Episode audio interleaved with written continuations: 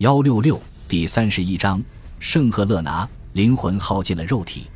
拿破仑致玛丽·路易斯，他客居波斯平原中部，永远怀念故国。拿破仑论蒂米斯托克利战后，拿破仑致信约瑟夫：“我们并未一败涂地。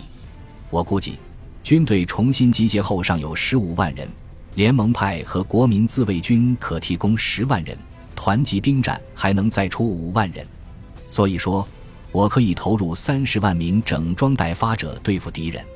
我要用马车挽马拉炮，我会征募十万人，并收缴保王党与国民自卫军中不适合服役者的滑膛枪，从而武装他们。我将组织普遍征兵，碾压敌人，但人民必须帮助我，而非大声提建议，吵得我什么也听不见。奥军行军慢，普军害怕农民，不敢太上前。仍有时间挽救形势。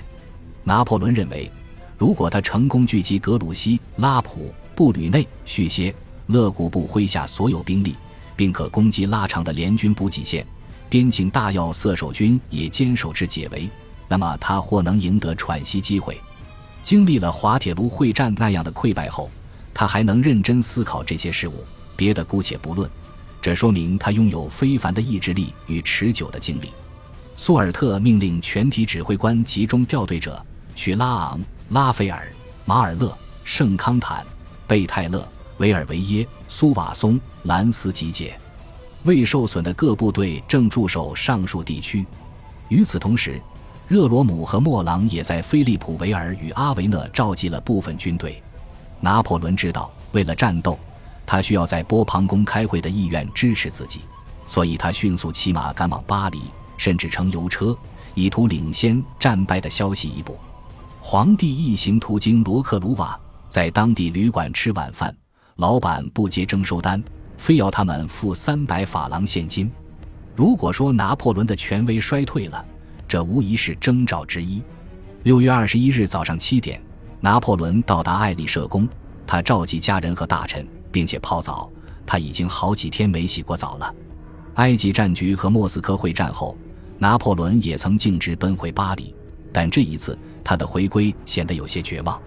就连约翰·卡姆·霍布豪斯也发现，自己的英雄急躁慌张，完全无法为他开脱。他迅速返回，却只鼓励了敌人。尽管两个多星期前，他们还在五月广场仪式上庄重宣誓忠于他。六月十八日，巴黎的一百零一门加农炮轰鸣。宣告利尼胜绩。官方称法军在利尼击败了威灵顿和布吕歇尔，但此后一直没有公报。于是巴黎人开始担心，拿破仑打算一回来就带着战场尘埃去波旁宫，呼吁立法机关爱国。康巴塞雷斯、卡诺、马雷匆匆应召而来，他们都支持此念。庭院中，他的马车也准备好了。可是大部分大臣认为。考虑到议员情绪狂热，去见他们太危险了，于是皇帝没去议院，而是送去一封信，声称自己已返回巴黎，与我的大臣们商谈拯救国民的措施。他日后悔恨没有亲自去，我可以打动他们，领导他们，我的口才能鼓舞他们。我会砍掉朗瑞奈、拉斐特和另外十个人的脑袋。我得说，我不敢去。拿破仑也没获得支持。拉斐特迅速填补了权力真空，在上下两院中各挑五人行使大臣权责。此举实际上是议会政变。勒尼奥德胜让丹热利和吕西安力图阻止议员这样做，但拉斐特谴责拿破仑时能言善辩，令人信服。吕西安指责拉斐特背叛，他回答：“我们跟着你哥哥去了埃及沙漠，去了俄国荒原，法国人的尸骨散落各地。”见证了我们的忠诚。当日，部队开始进入首都，士兵没有武器，情绪低迷。他们一边走，一边逢人就说：“一切都完了。”六月二十一日，拿破仑撰写公报，辩称滑铁卢会战就要赢了。这时，邪恶的罪人喊道：“谁来救救我们？”所以，一瞬间后，全军只剩一片混乱。公报结尾写道：“这就是圣让山会战的问题，他为法军迎来荣誉。”但如此致命，少数人相信他，但他三次使用词语致命，巴黎人便确信这是一场灾难。眼下，这对他保住君位的机会来说也是致命的。当晚，拿破仑可能又想服毒。一八一八年，皇帝的药剂师卡戴德加西古告诉蒂埃博将军，一八一五年六月二十一日，他奉召来艾丽舍宫。原来拿破仑像上年一样服毒了，但接着又改变主意。加西古吓坏了，设法给他催吐，然后开了一些药液。虽然没有其他证言，但加西古很可能说了实话。次日中午，就连最忠实的大臣拉瓦莱特、萨瓦里、科兰古也主张道：“退位不可避免。”于是拿破仑再度逊位。如同他在战场上行使特有组织力时常做的那样，他迅速下定决心，口述一份文件。此文开头写道：“法兰西人民，凭借集中起来的一切努力与意愿，凭借所有国家机关的支持，我发动了旨在维持国家独立的战争。我有理由期盼胜利。凡是反对我的盟国宣言，我一概勇敢面对。情况看来有变。”我牺牲自己来弭平法国之敌的仇恨，我的政治生涯结束了。我宣布我的儿子继承法兰西皇位，并使用帝号拿破仑二世。现任大臣将组成临时政府委员会。我传给儿子的利益驱使我，邀请议院立刻依法建立摄政制度。为了拯救公众，维持国家独立，必须团结一切。拿破仑仍然盼望立法机关任命他为法军总司令。派他对付进犯的联军，但他也对拉瓦莱特说：“要是即将成立的临时政府不需要自己效力，他就想去美国当一个安静的平民。”美英战争打了三年，两国刚刚媾和，所以说，如果他能去美国，美国政府八成会允许他在本国隐居。据拉瓦莱特记载，拿破仑退位后那一整天，他一直保持冷静。他建议军队去某些位置。也提出未来与敌意和采用何种方式。临时政府感激地接受退位声明，并作出如下人事安排：麦克唐纳就任法军总司令，拉斐特出任国民自卫军司令，乌迪诺任其副司令，卡诺获准保留就职，继续担任内政部长。六月二十四日，傅歇成为临时政府主席，塔列朗四任外交部长。帝国日报宣布。拿破仑·波拿巴已去马尔麦松。如果波拿巴派首要报纸都不用帝号，那么他肯定却已告败。因此，称呼的改变令民众大为震动。然而，有些人赤胆忠心，仍然坚持战斗。滑铁卢会战过去八天后，莱茵军团上校保罗·亚历克西斯·德梅尼男爵率第三十七战列步兵团在瑟尔茨森林作战，直到八月和九月，即为沙勒蒙。隆维、梅吉耶尔、沙勒维尔、蒙梅迪等城镇才投降。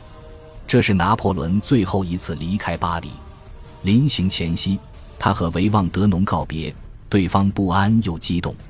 他把手放在德农的肩膀上，说：“我亲爱的朋友，我们不要多愁善感，在这种危机中，人要冷静行事。”德农记述埃及和埃及战局，设计同志纪念章，鼓励帝国艺术风格。